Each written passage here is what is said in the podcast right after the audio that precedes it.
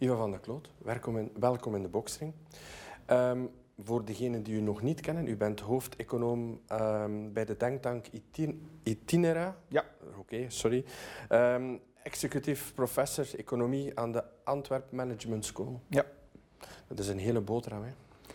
Ja, en ook columnist in verschillende kranten Inderdaad, en dergelijke. Dus, uh... U hebt een, een, een zwaar gewicht van een boek meegebracht, echt een klepper. Um, hoe is dit boek eigenlijk ontstaan? Wel, uh, voor een stuk heeft, weerspiegelt het mijn, heel mijn loopbaan. Mm -hmm. het, het, brengt heel veel zaken samen die, waarover ik op de jaren heen uh, inzichten heb verworven. ik heb natuurlijk mijn achtergrond en mijn opleiding als econoom. En, maar wel als algemeen econoom, dus niet in de bedrijfseconomie, maar hoe moet een overheid functioneren? Wat is de taak van de overheid? Hoe verhoudt zich het tegenover die van andere spelers? Um, ik heb dat in die, over de jaren vertaald in, bij de Denktank in een aantal verschillende boeken. Ik heb bijvoorbeeld een boek over de pensioenhervorming uh, geschreven, over de openbare financiën, de rekening moet kloppen, heette dat boek, over uh, de bankencrisis, maar ook over de schuldenproblematiek en het monetaire beleid. Dat was het boek Roekeloos. Uh, mijn vorige boek ging over welk belastingssysteem hebben we eigenlijk nodig. Dat was het boek Tax Shift. Maar nu neem ik een nog veel breder perspectief, namelijk van in alle domeinen. Wat is nu eigenlijk de taak van de overheid? Dus het, voor een stuk is het de cumulatie van al het werk van de voorbije 20, 25 jaar. En uh, daar zit dus ook een soort persoonlijke ervaringsloopbaan in het boek verwerkt, in de zin dat ik zou die zaken op 20 jaar geleden niet zo geschreven hebben. Wij maken, dat is ook een stuk van onze missie als denktank, we maken niet zomaar een theoretische oefening. Nee, wij willen daar echt proberen de realiteit iets mee aan te vangen. We noemen dat dan de do-tank. Wij willen ook de maatschappij verbeteren, impact hebben. En uh, dat betekent met name dat heel dat boek ook mijn eigen ervaringen over al die jaren betreft van ja, waarom gebeurt het niet? Waarom praten we over pensioenhervormingen, maar waarom slagen we er niet in? Waarom hebben we vandaag een overheidsbeslag van meer dan 50% van het nationaal inkomen? Vorig jaar was het bijna 60% in de coronacrisis. Uh, en we praten altijd wel over een efficiëntere overheid en over landen die het met, min, met minder schulden bijvoorbeeld doen. Ja. Maar waarom loopt dat bij ons uh, niet zo wel? Dat zou ik 20 jaar geleden niet op kunnen beantwoorden. Dan zou ik puur theoretisch uh, een academische formulering geven. Maar nu heb je natuurlijk ja, die bagage die, die meetelt. Ja, inderdaad. Um, een vraag die direct bij mij opkomt. Hoe staat ons land er eigenlijk voor op dit ogenblik? Kijk, um, ik wil even het verschil maken. Het was reeds voor de coronacrisis zo dat ons land eigenlijk uh, een land is waar uh, heel veel problemen zich uh, bekend zijn. De diagnoses zijn gemaakt. Maar we slagen er niet in om ze te verbeteren, om ze aan te pakken. Dus we zijn uh, voor een stuk in, in, in staat van inertie. Uh, van het niet in beweging brengen van grote dossiers. En dat vertaalt zich helaas wel in geleidelijke achteruitgang van ons land op heel veel domeinen. En wij objectiveren dat. Uh, op allerlei rangschikkingen zie je ons land echt achteruit gaan. En dat is soms wel pijnlijk, want heel veel mensen die redeneren nog in denkkaders van 20 jaar geleden. Ja, maar wij hebben toch een van de beste onderwijssystemen, wij hebben toch een van de beste gezondheidssystemen, en et cetera. Totdat je begint te objectiveren, totdat je naar de cijfers gaat kijken en niet alleen naar de budgetten, maar wat zijn dan de prestaties, de kwaliteit die we daarvoor krijgen, de value for money.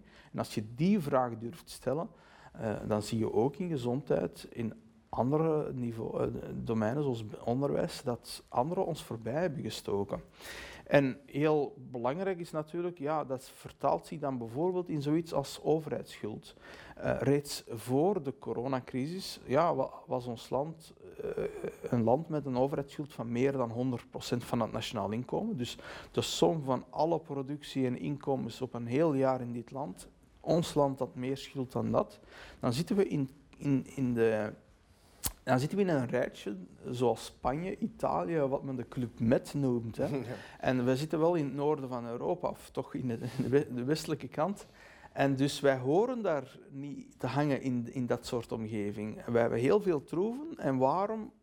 En dat heeft voor een belangrijk stuk te maken met goed bestuur. Dus al de problemen die we kunnen benoemen, en ik ga er nog een aantal overlopen, mhm. maar de sleutel om ze in beweging te brengen en de reden waarom het, we in dat straatje beland zijn, heeft te maken met een gebrek aan goed bestuur. Maar bijvoorbeeld de overheidsschuld, nu in de coronacrisis, die loopt op tot meer dan 110, 15 procent van het nationaal inkomen. Dat is ondertussen het dubbele van Nederland. En dat is niet, hè, men zegt soms ja, maar jullie vergelijken. Nee, wij vergelijken met gewoon met een buurland zoals Nederland. Hè. Ja. Dus waarom zouden wij een land moeten zijn met zoveel extra overheidsschuld?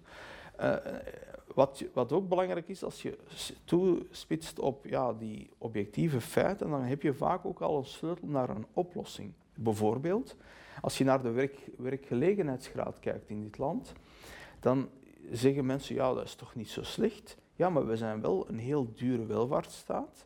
En de dure welvaartsstaten in deze wereld, die zijn bijvoorbeeld ook aanwezig in Scandinavië. Dat zijn landen waar de werkgelegenheidsgraad 10 procentpunten hoger ligt. Maar ook Duitsland en Nederland, daar werken veel meer mensen dan bij ons, proportioneel. En dat omgerekend zijn bijvoorbeeld in die landen 500.000 tot 600.000 mensen meer aan de slag. En dat vertaalt zich niet per se in grote werkloosheid bij ons, maar vooral in inactiviteit. Mensen die niet participeren op de arbeidsmarkt.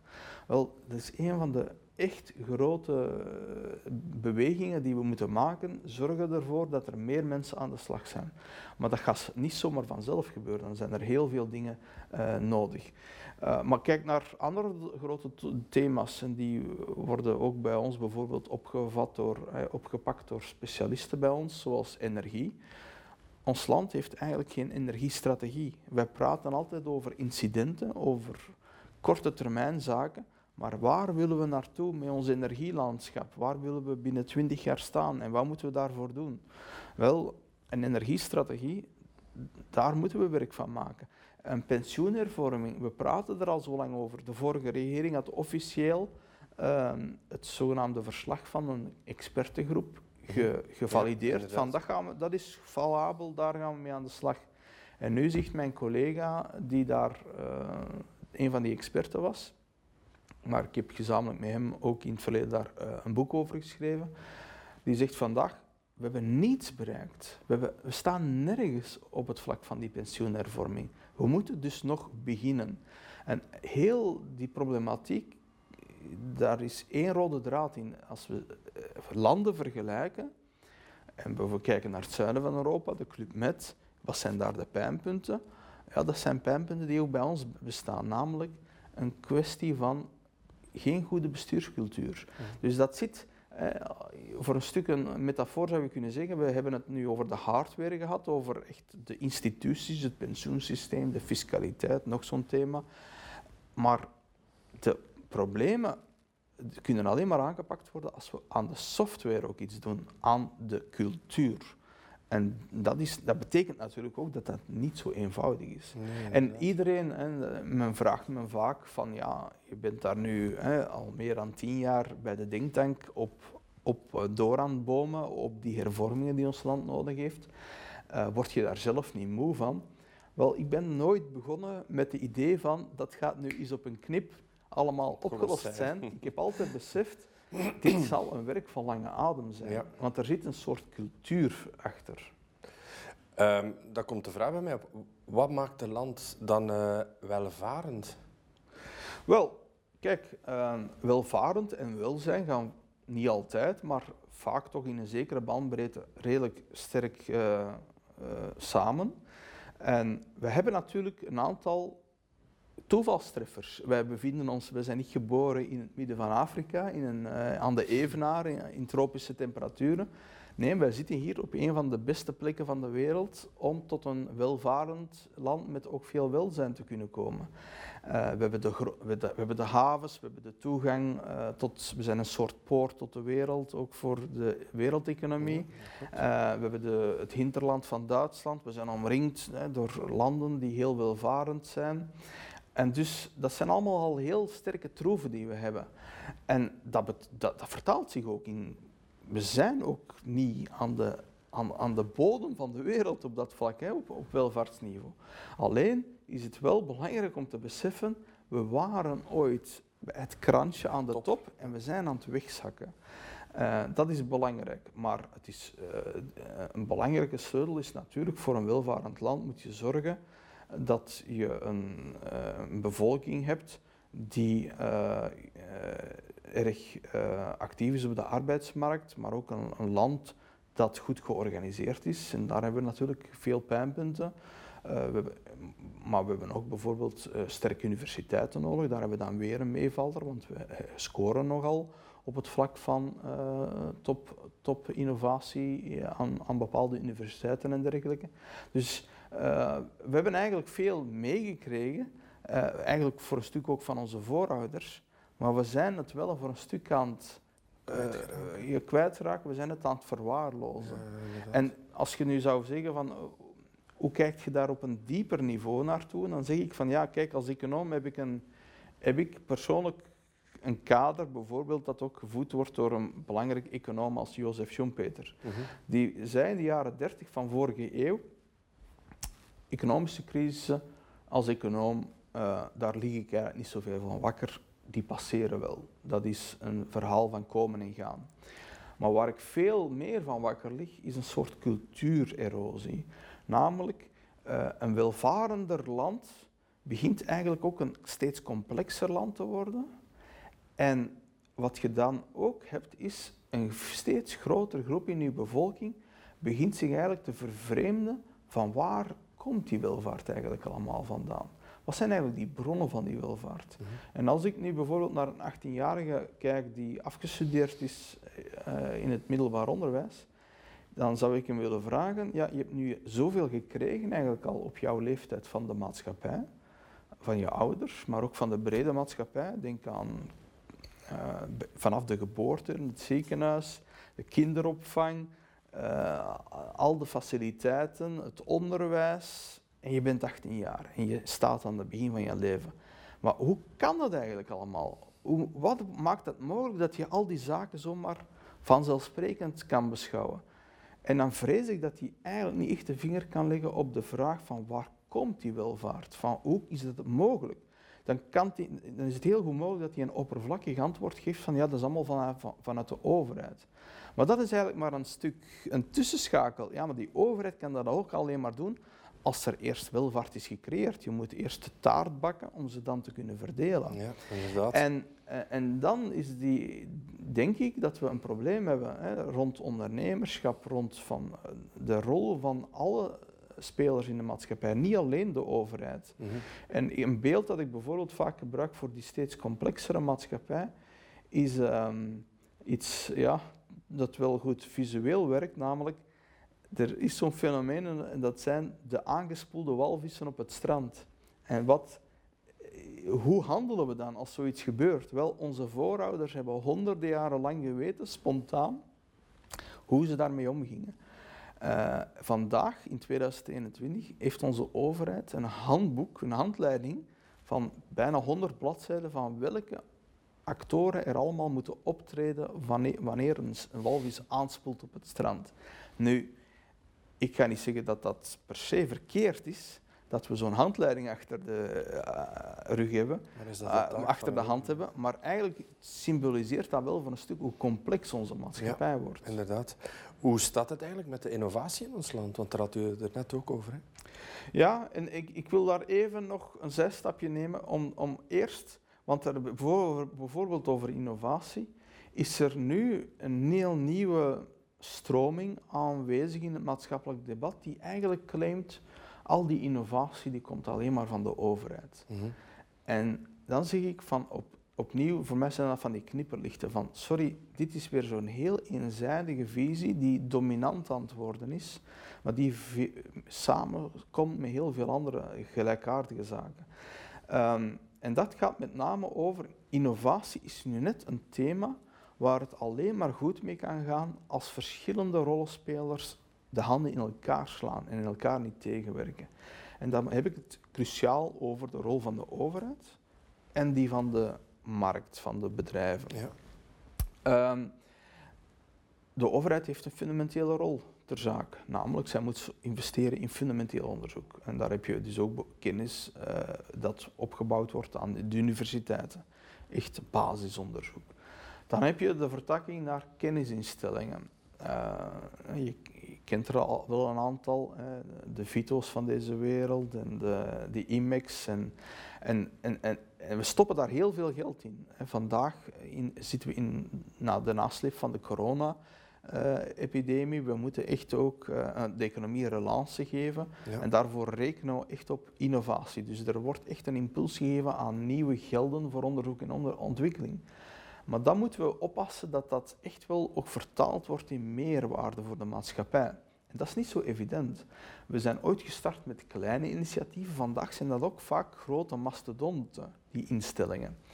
En die moeten ook, um, ja, we hebben eigenlijk nogal een hoge lat die we willen nastreven. De ambitie is echt, wij willen aan de top van de wereld staan. Wij willen op het vlak van innovatie, aan de vernieuwing van technologie, denk aan klimaatproblemen, ja. maar ook aan digitalisering en dergelijke. We willen niet zomaar kleine dingetjes uh, in beweging zetten, we willen echt de doorbraken realiseren. En, maar dan moeten we ook een kwantumsprong maken in de kwaliteit van de werking van ons innovatiebeleid. Niet alleen kijken naar we gaan meer budgetten daarin stoppen. Daar stopt vaak het politieke debat. Vaak omdat dat politici het petje te boven gaat van ja, we geven geld, maar wat er dan mee gebeurt. Dat weet ja, niet. maar dat is wel cruciaal nu. Als we een, een, grote sprong maken in nieuwe middelen voor innovatie, moeten we ook een kwantumsprong maken in de governance, in de kwaliteit. En bijvoorbeeld, dan wordt het heel cruciaal dat we, als we projecten definiëren. Men een, soms spreekt men over moonshot-programma's en andere Mhm. zaken van grote doorbraken. Dan moeten we ervoor zorgen dat die selectie van welke prioriteiten gaan we maken, in welke projecten gaan we investeren, dat die op het topniveau gemaakt wordt. En de goede voorbeelden in, de, in het buitenland tonen wat dat betekent.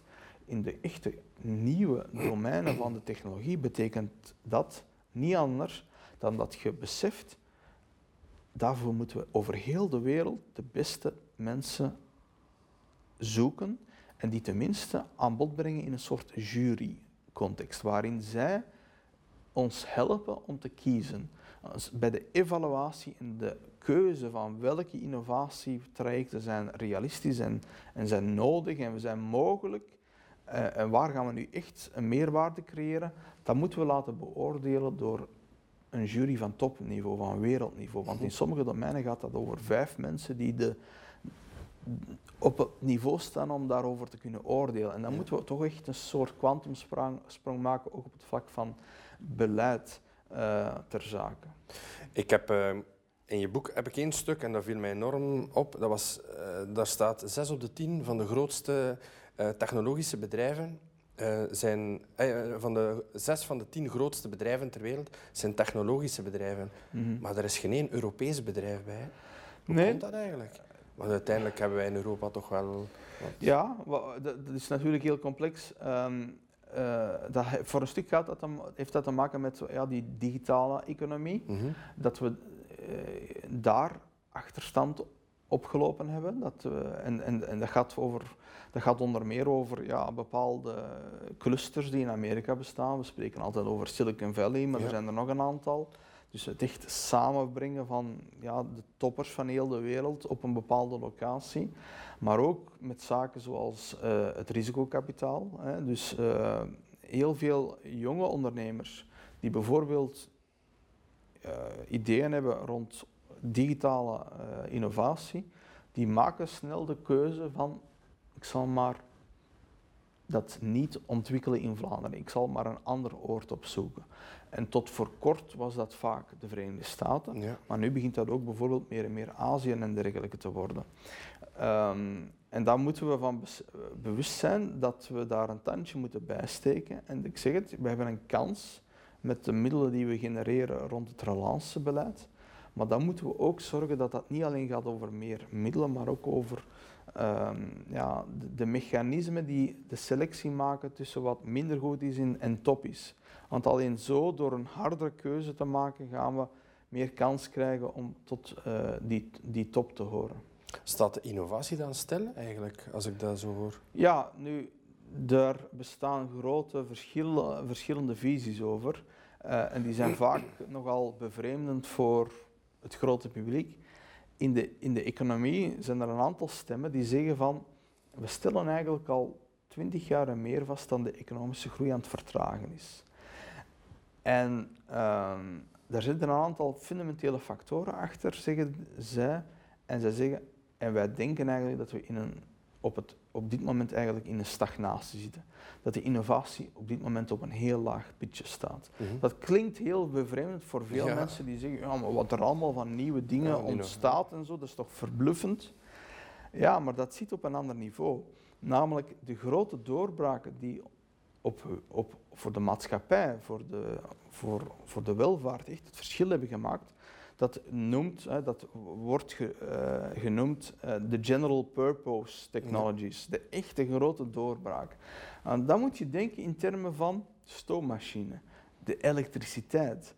En een typisch fenomeen van dat soort grote doorbraken is, op een bepaald moment wordt er een stoommachine ontwikkeld, maar zelfs 100 jaar later zijn er nog altijd sectoren van uw economie die, daar nog geen gebruik van maken. Maar elektriciteit is nog veel evidenter. Ik was een paar jaar geleden in een verpakkingsbedrijf in West-Vlaanderen. En, uh, ze zeiden mij, ja kijk, uh, uh, op dit moment gebeurt dit nog manueel, maar we gaan dat nu beginnen te automatiseren. Eigenlijk betekent dat op een fundamenteel niveau dat de toepassing van de elektriciteit, die toch al dateert, dat die voor bepaalde segmenten van onze economie nu nog altijd nieuwe innovatie mogelijk maakt.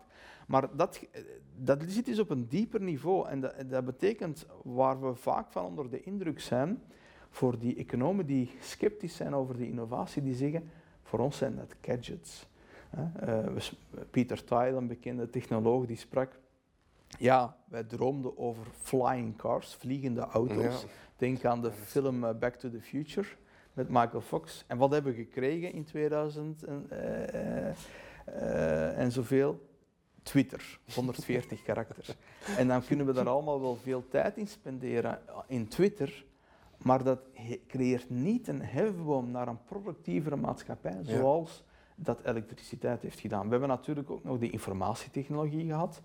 Uh, en daar ben ik persoonlijk nog altijd wel een gelover in dat daar nog veel uh, grote hefboom op de maatschappij en economie van moet komen. Um, overigens, tot in de jaren 2000 eh, was een Nobelprijswinnaar economie die zei van ja, die informatietechnologie, die computerrevolutie, ICT, we zien die overal, alleen niet in de cijfers. Dus tot op dat moment waren die nog niet we zagen niet dat daar de economie, de productiviteit van de economie door verbeterde. Mensen moeten echt beseffen, het gaat over niet zo'n oppervlakkige zaken. Het gaat erover, wat is echte innovatie, echte grote doorbraken. We hebben vandaag een landbouwproductie die ons de hele wereld voedt, in België met 2% van de bevolking. 100 jaar geleden werkte nog 30% van de bevolking in de landbouw. Nog langer geleden de helft. Dus we, dat zijn echt de grote transformaties van je economie. Dat je vandaag maar nog met 2% van je bevolking zoveel produceert als vroeger met de helft. En daar, dan moet je nadenken over allerlei digitale innovaties. Hebben die dezelfde potentieel? Of zijn die leuk, nice to have, maar maken die niet echt een transformatie mogelijk van de economie? Ja. Waarom neemt die productiviteit dan niet meer toe?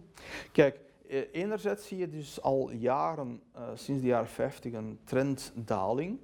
Uh, daar zijn fundamentele factoren die universeel zijn voor een mhm. stuk. Hè. En, dus, en voor een stuk zeggen economen, ja, die grote doorbraken, daar blijven we toch op wachten. Hè. De, de uitvinding van de auto was nog zo een, maar welke hebben we sindsdien nog gehad? Dus men, is daar, men spreekt daar eigenlijk in termen van het laaghangend fruit is geplukt. Nu, dat zijn, sommigen zullen zeggen, ja, zij bevinden zichzelf de realisten. Zijn ze realist, zijn ze pessimist? ik durf toch nog wel een joker op tafel te leggen. Met name, ik geloof dat er nog veel mogelijk is van doorbraak. Waarom denk ik dat fundamenteel?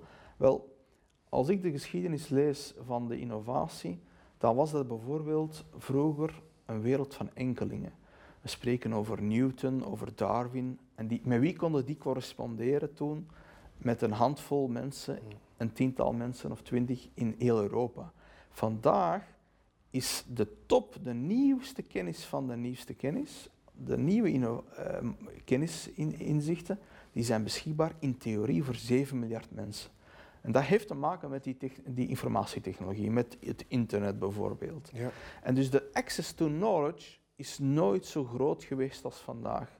En als 7 miljard mensen potentieel kunnen meedenken, dan hoop ik dat daar toch nog veel potentieel uit kan komen dan dat dat vroeger maar in veel beperktere groep was. Maar dus uh, voor een stuk ja, moeten we wachten, wachten, we moeten zoeken naar uh, die grote nieuwe doorbraken. Anderzijds heb je een aantal factoren. Uh, we zijn naar een diensteconomie ge geëvalueerd.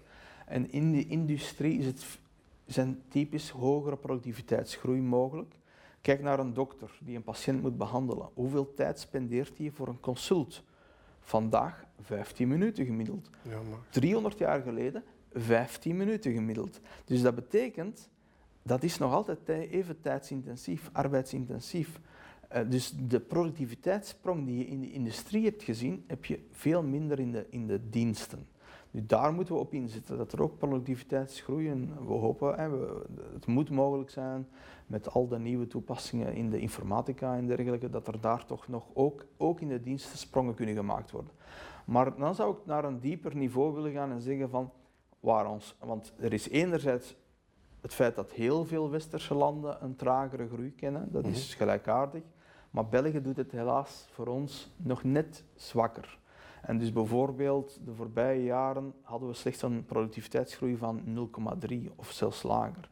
Terwijl voor de coronacrisis, terwijl dat toch wel een stuk hoger lag in, in, vergelijkbare landen.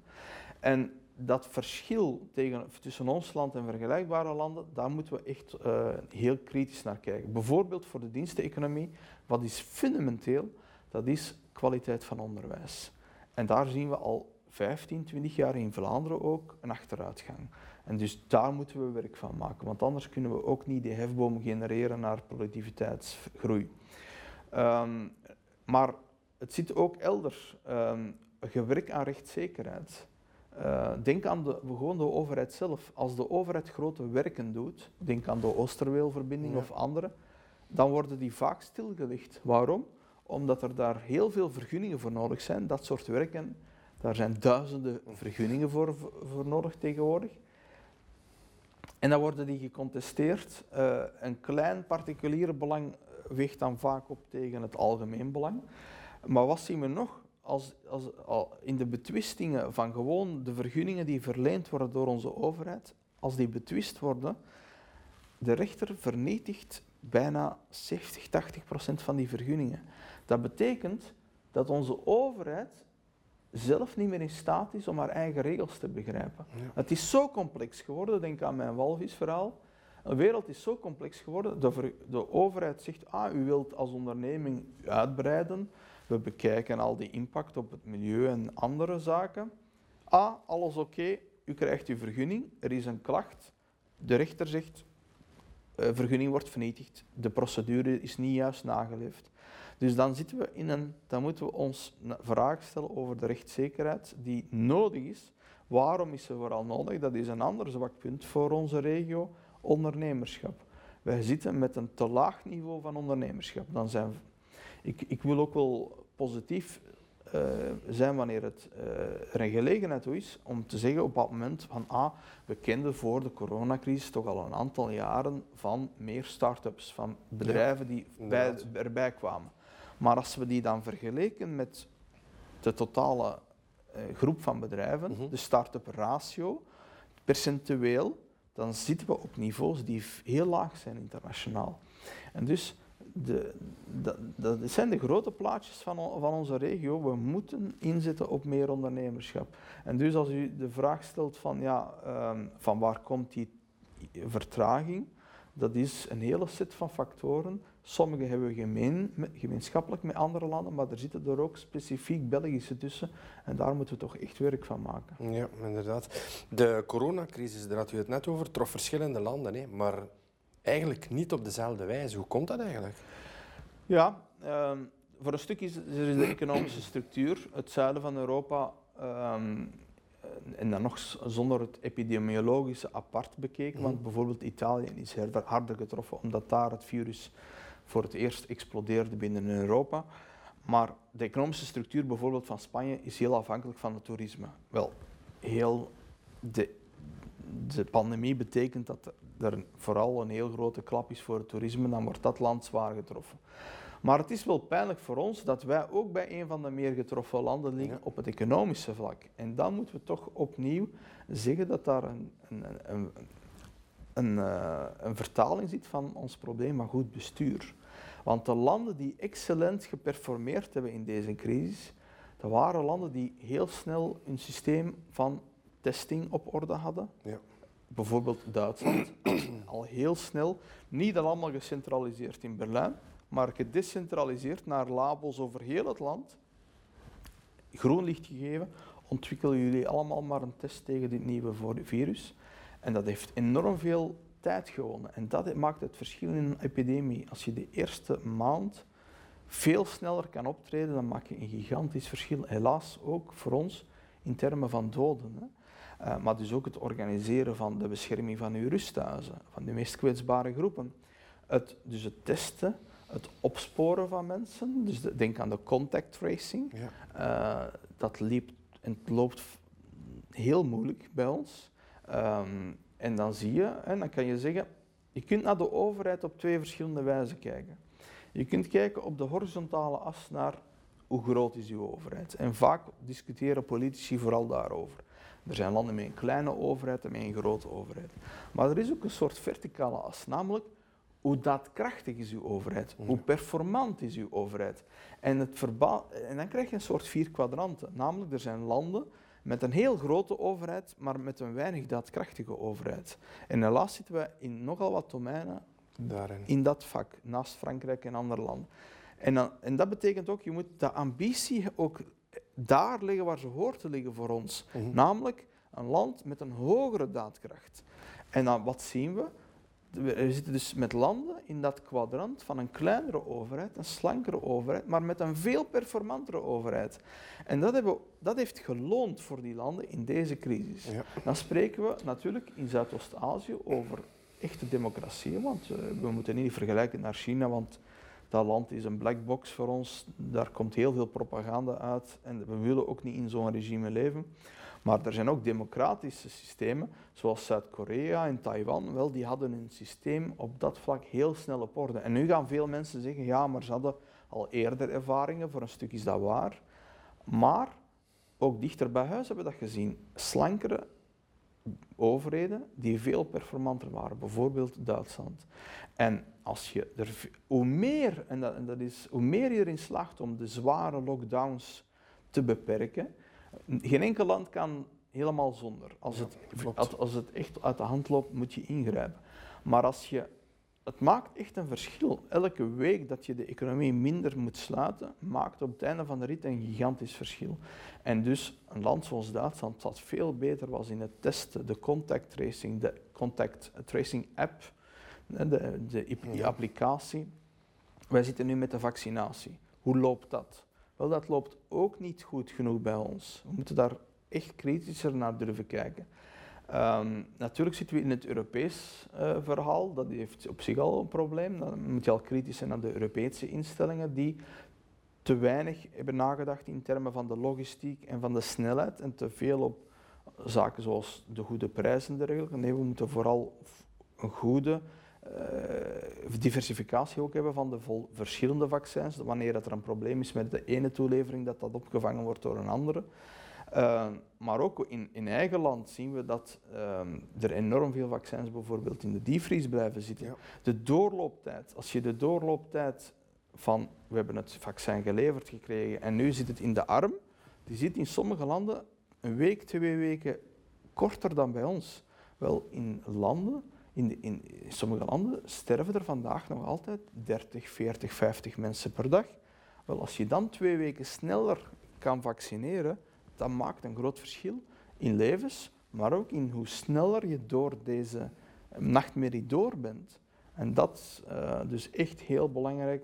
Besef, we moeten niet alleen nadenken over de omvang van de overheid, maar vooral ook over de performantie.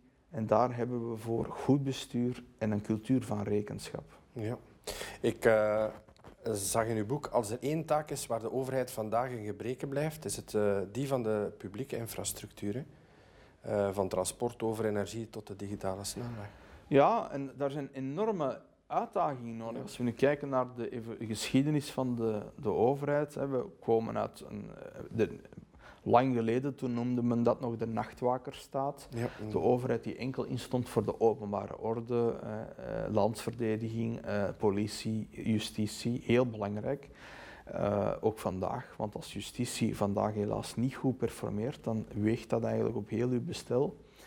Maar uh, na de Tweede Wereldoorlog is dat geëvolueerd naar een verzorgingsstaat, de pensioenen en dergelijke, gezondheidszorg. Maar waar we nu ook nood aan hebben, is een investeringsstaat. Een, een, een, een uh, overheid die voldoende investeert uh, in de basisinfrastructuur. En daar zijn ook nog altijd veel verbeteringen mogelijk. Denk aan de, de toestand van de wegen, uh, om niet te spreken van Brusselse tunnels en dat soort zaken. Het justitiepaleis in Brussel. Maar ehm, ook ja, de nieuwe infrastructuur die we nodig hebben naar de toekomst. En uh, ook daar zie je opnieuw die enorme verschillen in bestuurskwaliteit. Uh, ten eerste bijvoorbeeld de Oosterweelverbinding, de ring van Antwerpen. Ja. Ja, we hebben daar bijna 30 jaar over gediscuteerd. En als het dan finaal in de laatste meet kwam, ja, toen waren we nog altijd niet. Willen we nu een tunnel of, of een brug en dat soort toestanden. Hè, dan, dan is er nog allerlei zaken die niet correct verlopen. Uh, ook te veel uh, oogkleppen op en onvoldoende uh, draagvlak gegenereerd. En ook het verhaal wat ik daar straks al vertelde rond als de overheid ehm, investeert. Eh, er zijn bijvoorbeeld in Merksem de discussies rond de tram. Wel, de rechter die omwille van een bepaalde klacht de, de, de werken stillegt en dat blijft dan maandenlang of langer stil liggen. En dan zie je, ja, maar we moeten toch een soort nieuwe hiërarchie creëren van, ja, er zijn particuliere belangen, maar sommige dingen zitten toch op een algemeen belang en de rechter moet daar ook rekening mee kunnen houden. Dat moet ook in onze wetgeving geadopteerd worden, dat daar een correctere afweging kan gebeuren. Maar bijvoorbeeld, ja, als we nu kijken naar de klimaatuitdaging, bijvoorbeeld, betekent dat dat we een heel leidingnet van, voor gasleiding maar naar de toekomst willen we misschien uh, naar uh, minder gas. Want uh, gezien zijn CO2-component, wel, dan is de vraag, kunnen we dat klaarmaken voor een waterstofnetwerk? Ja, dat zijn heel belangrijke infrastructuurwerken die we daarvoor moeten in beweging brengen.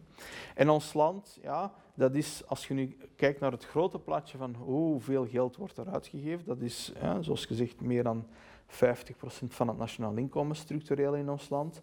Maar dat gaat heel weinig naar investeringen. Dus de component investeringen is bij ons het zwakst, een van de zwakste niveaus van heel Europa. Dus we geven veel geld uit, maar niet aan investeringen. Dus we betalen vooral veel lonen uit en veel consumptieuitgaven, maar weinig investeringsuitgaven. Mhm. En dus als men zegt van ja, we moeten nu uh, relance hebben, maar ook een structureel hogere investeringsgraad in onze economie, dan kan dat niet zomaar komen van nieuwe middelen, want de belastingsdruk is al zo hoog. Dan moet dat voor een belangrijk stuk een soort verschuiving zijn binnen de overheid. Minder naar consumptie en meer naar investering. Meer naar investering. Uh, wat ik nog uh, las was het, vast, het vastgoedbeheer. Is het vastgoedbeheer een kerntaak van de overheid? Ja, dat is een, belangrijk, uh, dat is een illustratie van een belangrijke vraag. Namelijk, uh, kunnen we eigenlijk een soort onderscheid maken tussen de taken van de overheid? En dat kan. Uh, er zijn de echte, absolute kerntaken van de overheid. En ik heb al verwezen naar de nachtwakerstaat, justitie en, en kijk, de rechtsstaat. Daar loopt wel wat mis. de werking van justitie, daar loopt wel wat mis. Um, daar spreek ik bijvoorbeeld over ja, uh, eh, het feit dat al twintig jaar discussiëren we binnen justitie over een werklastmeting. Er is een budget, overigens internationaal is dat helemaal niet zo laag voor justitie, maar gebruiken we dat wel op een goede manier? Moeten, zijn er sommige dingen waar het heel weinig werklast is en andere waar de werklast heel hoog is? Wel, daar moet je dat vermeten. En dan wordt dat geblokkeerd. Dan zegt men nee, dat, daar willen we niet aan meewerken. Ah, sorry, ehm, er is inderdaad de rechtelijke onafhankelijkheid, maar dat gaat over die, de eruit rechtspraak. Maar niet per se over de werking van het systeem. Over, en daar heb je een managementcultuur nodig, een bestuurscultuur.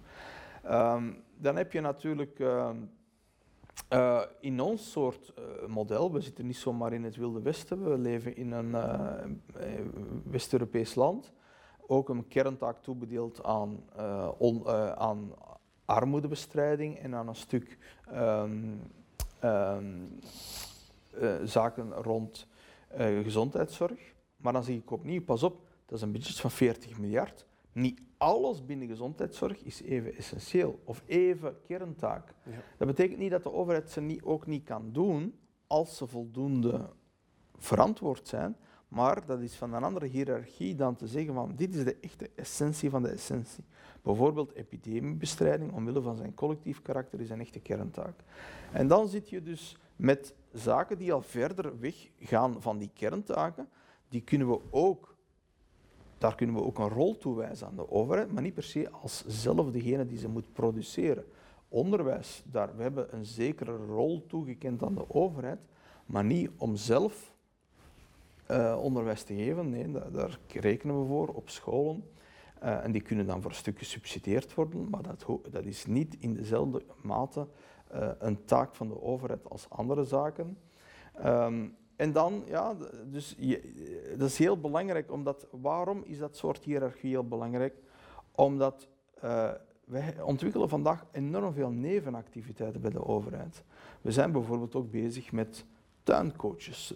Er is een gemeente in West-Vlaanderen en die betaalt ambtenaren om bij u de tuin te komen inrichten.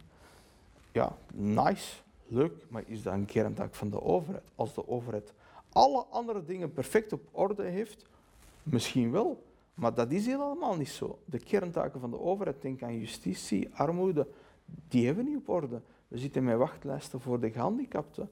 Wat zit de overheid dan met zo'n nevenactiviteiten bezig?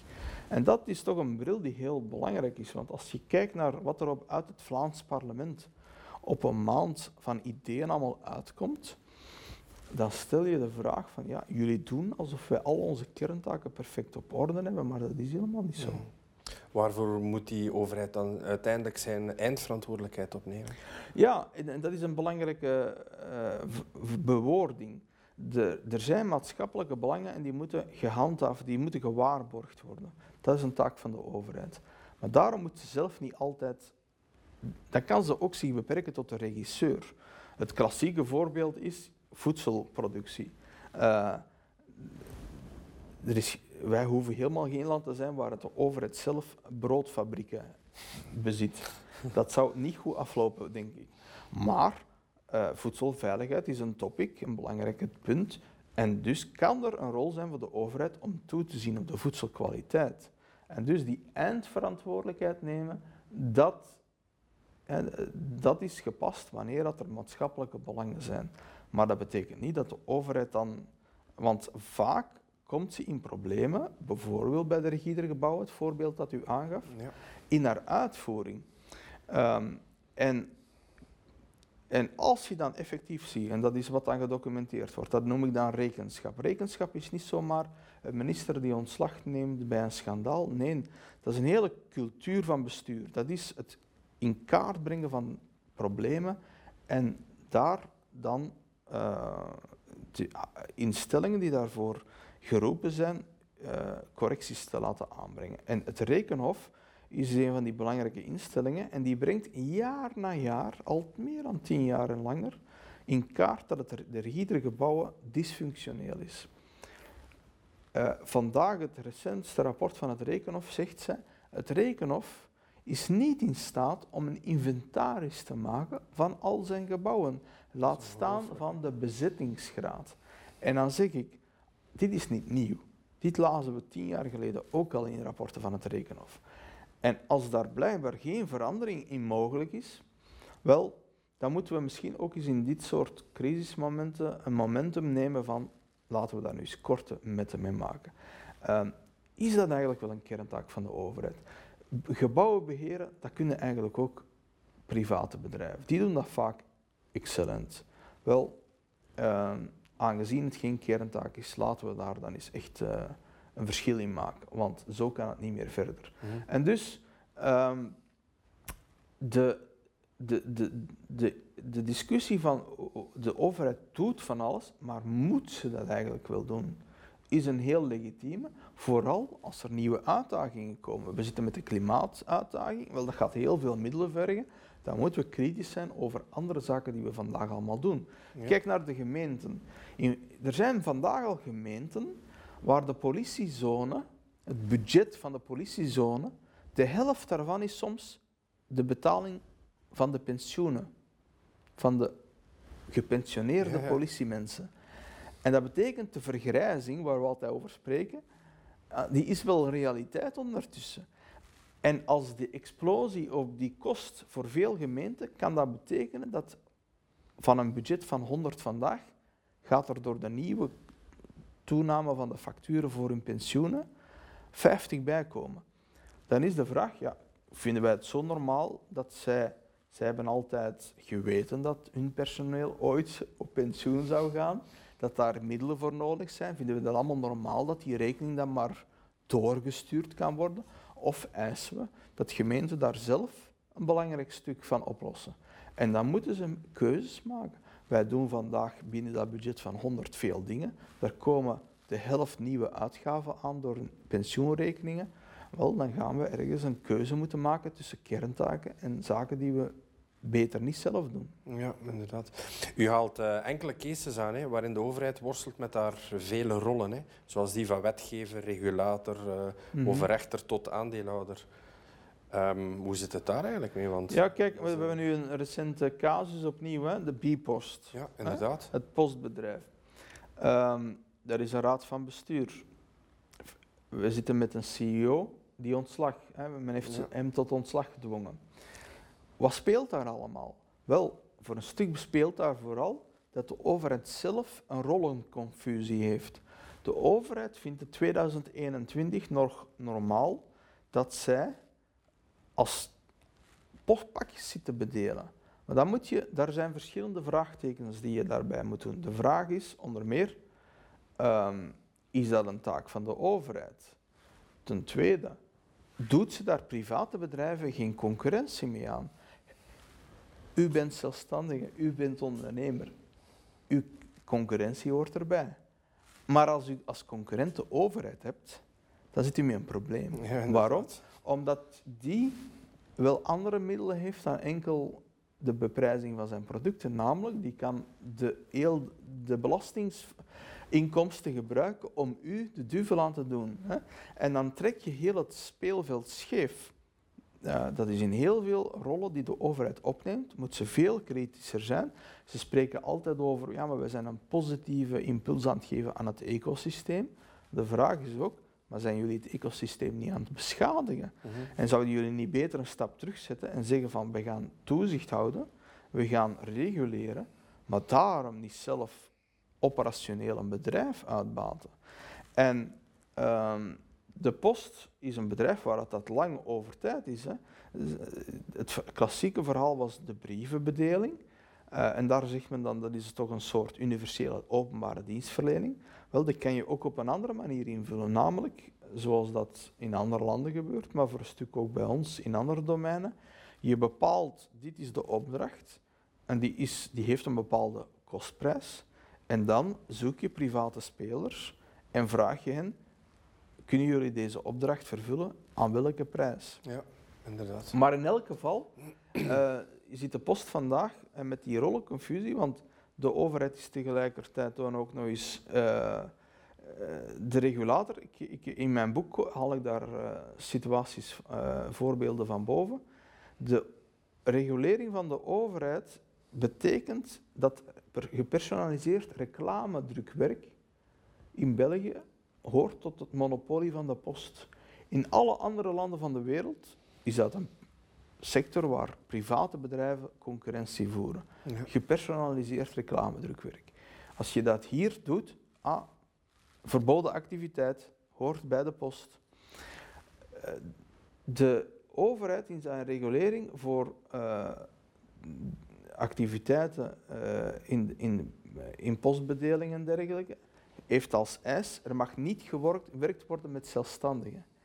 Maar die regulering moeten dus ook private bedrijven naleven. Zij mogen niet zelfstandigen aanwerven.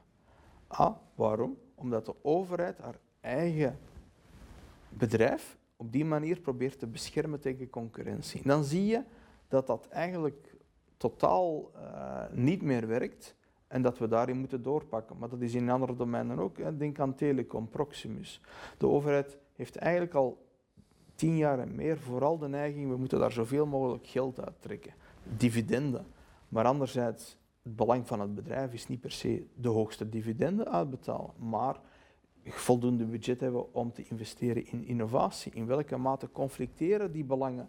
Die belangenconflicten die komen doordat die overheid verschillende rollen probeert te combineren. De overheid belooft aan de burgers lage telecomprijzen, maar we hebben een van de hoogste telecomprijzen. Waarom? Omdat de overheid een belangenconflict heeft. En dus we moeten die belangenconflicten uitklaren. En, eh, en, en, en dan zit je natuurlijk nog met een veel breder probleem in al die sferen. Denk ook aan intercommunales en dergelijke. Maar ook aan nationale banken en allerlei instellingen in die tussensfeer. Daar zitten allemaal eh, in die raden van bestuur mensen die politiek benoemd zijn. Wel, dat is een aberrant probleem, want die worden niet per se gekozen in functie van hun merite, maar op basis van hun politieke aanhorigheid. Mhm. En daarin moeten we doorpakken, want dit begint echt te wegen op ons land. Als ik dat zo allemaal hoor, wie controleert dan eigenlijk de overheid? Ja, dat is natuurlijk een belangrijke vraag. Ehm, eh, waarom hebben we een overheid nodig? Wel, er is een reden. Ik, ik ben niet tegen de overheid. Ik ben voor een goede en een sterke overheid. Mhm. Eh, want bijvoorbeeld, zonder de overheid kunnen bedrijven te veel vervuiling veroorzaken. Dan is er een controleur nodig, iemand die dat corrigeert. En daarvoor kijken we naar de overheid. Maar de vraag die u stelt nu, maar wie corrigeert, wie controleert dan de overheid? En dat is heel belangrijk, want de overheid kan zelf ook falen. Al die voorbeelden die ik gaf, van de regie der gebouwen tot al die politisering van die raden van bestuur, zijn eigenlijk voorbeelden van overheidsfalen. En vanaf dat je beseft van ja, we kunnen altijd wel discussiëren over marktfalen, hè, milieuproblemen en monopolisering en de overheid moet dan de concurrentie bewaken, maar, maar die overheid kan zelf ook falen. En daarvoor heb je goede instellingen nodig, daarvoor heb je dus die cultuur van rekenschap nodig. Dat betekent eh, instellingen die controleren, zoals het Rekenhof, maar finaal is dat ook het parlement. En als we in allerlei sectoren zien we vaak dat er audits gebeuren of evaluaties, maar dat wordt dan gerapporteerd aan de minister. Dat is niet altijd de juiste keuze, want die moeten eigenlijk veel meer rapporteren aan het parlement. Want het is ook de minister die je rekenschap moet afleggen. Die kan ook een falen vertegenwoordigen. En dus eh, daar, daar zie je dat dus verschillen. En dat maakt een groot verschil tussen landen die beter bestuurd worden en minder. Dat is die cultuur van rekenschap. En als ik nu even alles in perspectief neem, dan zeg ik, er zijn vier rollenspelers. We hebben het nu al heel veel gehad over die overheid en de markt. Ehm, maar dat is niet alles. Een goede, gezonde maatschappij bestaat uit vier rollenspelers. Er is ook de eigen verantwoordelijkheid van burgers. En dat is iets dat ook, zoals Schumpeter had gewaarschuwd, in verdrukking begint te komen. Wij spreken over enorm veel taken voor het onderwijs tegenwoordig. Veel van die zaken horen eigenlijk opgenomen te worden door de ouders zelf. Opvoeding is een plicht van de ouders, niet per se een taak voor het onderwijs. En, maar ook kijk naar nieuwkomers, eh, migranten en anderen. Wel, zij hebben een inburgeringsplicht. Wij hebben in de coronacrisis, dat is een sterk voorbeeld, ook wel gezien, hè, de eigen verantwoordelijkheid van burgers. We zitten met 11 miljoen mensen die aan bepaalde regels moesten beantwoorden om de epidemie onder controle te brengen. Dan doe je een beroep op de verantwoordelijkheid van burgers. En je kan niet alles controleren. Je kan geen politieman achter elke boom zitten. En als je al twintig jaar in een evolutie ziet waar we minder en minder eigen verantwoordelijkheid geven aan mensen, ja, dan beginnen mensen dat eigenlijk te, af te leren. Hè? Ja, om nog op Ja. te komen voor hun eigen verantwoordelijkheid. en dan is er die vierde rolspeler, en dat is het, het tussenveld, zal, zal ik het maar noemen. Dat wordt in, bij ons vaak het middenveld genoemd. Nu, ik zet daar eventjes de puntjes op de i. Ik zeg, er is een verschil tussen wat jullie het middenveld noemen en wat ik de civiele maatschappij noem. Mhm.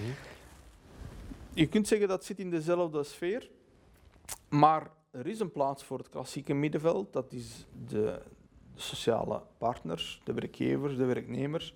In ons soort maatschappelijk model hebben die een heel grote rol. Die eh, hebben collectief de beheer van de sociale zekerheid. Die eh, onderhandelen over lonen, over arbeidsomstandigheden, voorwaarden. Eh, maar dat zijn vaak ja, dat zijn de zuilen, dat is het verzuilde verleden van ons land. En ik zeg niet dat dat vandaag nog altijd een rol kan spelen, maar dan moeten ze het ook wel goed doen. Denk aan het beheer van de sociale zekerheid. Meer en meer wordt niet meer gefinancierd door de sociale bijdrage, maar komt uit de algemene middelen. Eh, alle beheersproblemen, ontsporing van budgetten, eh, die moeten, daar moeten ze dan ook hun verantwoordelijkheid op nemen. Maar dat is nog altijd heel top-down.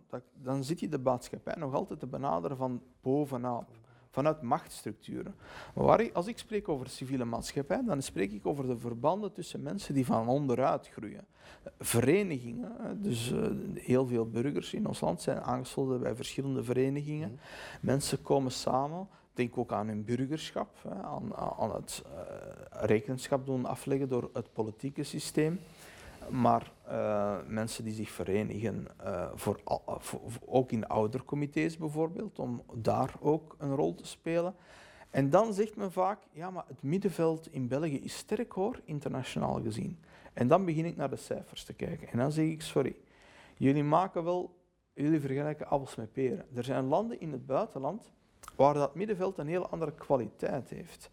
Daar, bijvoorbeeld in Engeland, maar ook in, in, andere landen, zoals Nederland en andere, daar bestaat er heel veel verenigingen die niet gesubsidieerd worden, die niet een verlengstuk zijn van de overheid. Het klassieke middenveld, dat komt van bovenaf ons besturen, maar dat is eigenlijk weer een verlengstuk van die overheid. Eh, in andere landen, in ons land, is slechts 17% van de jobs in wat wij het middenveld noemen, niet gesubsidieerd. Terwijl in, in, in vergelijkbare landen is er een veel groter spontaan gegroeid veld, en dat noem ik dan de civiele maatschappij. En ik ben daar een grote pleitbezorger voor, want ik, eh, opnieuw dat verhaal over die tendens, dat die uiteindende sfeer van de overheid, dat is niet alleen een budgettaire consequentie dat daarvoor de belastingsdruk ook altijd maar moet ver- verhogen, maar dat creëert ook oogkleppen. We bekijken meer en meer problemen altijd vanuit die benadering van een overheidsfunctionaris. Maar het is heel belangrijk voor een gezonde maatschappij dat in veel debatten er ook nog een andere stem en perspectief aan bod komt. En die moet vanuit een autonome civiele maatschappij komen. Daar regeert een andere logica dan puur in die sfeer van die overheid. Ja, inderdaad. Beste Ivan, we kunnen daar nog uren over doorgaan. Het is, ik ben geen econoom, maar het is een zeer boeiend boek. Ehm, ik heb nog één vraag. Voor wie is dit boek eigenlijk geschreven? Wel, finaal voor elke burger in dit land, in welke rol hij ook opneemt. In de burgers die bij de overheid werken, zullen daar heel veel aan hebben. Ik heb heel veel felicitaties gekregen van overheidsambtenaren die zeggen van, dit is inderdaad geen boek tegen de overheid, Nee, maar wel een uitklaring van de rol van de overheid. En ook is een boodschap van politici, jullie moeten ook eens keer jullie huiswerk maken over goed bestuur. Dus, maar ook voor burgers die een rol hebben in de private sector. Ik maak eh, veel voorbeelden uit de coronacrisis ook. ja. Rond de farmaceutische industrie bijvoorbeeld, eh, de vaccinatie, wat er daar allemaal voor nodig is. eh, De discussies rond intellectuele eigendom, patenten, een heel belangrijke topic. Ja. Ehm, en dus heel veel zaken in de, in, in de economische sfeer, maar ook in die sfeer van de, de civiele maatschappij en de eigen verantwoordelijkheid. En dus elke burger, elke deelnemer uh, aan dit grote uh, avontuur in ons land heeft verschillende van die rollen. En die gaat, die gaat in, in verschillende rollen daar veel aan kunnen aan hebben. Ja, inderdaad. Ivan van der Kloot, mag ik u danken voor uw tijd. Graag gedaan. En uh, mag ik u nog heel veel succes toewensen. Dank u. Dank u wel. The Box Ring. Big on small talks.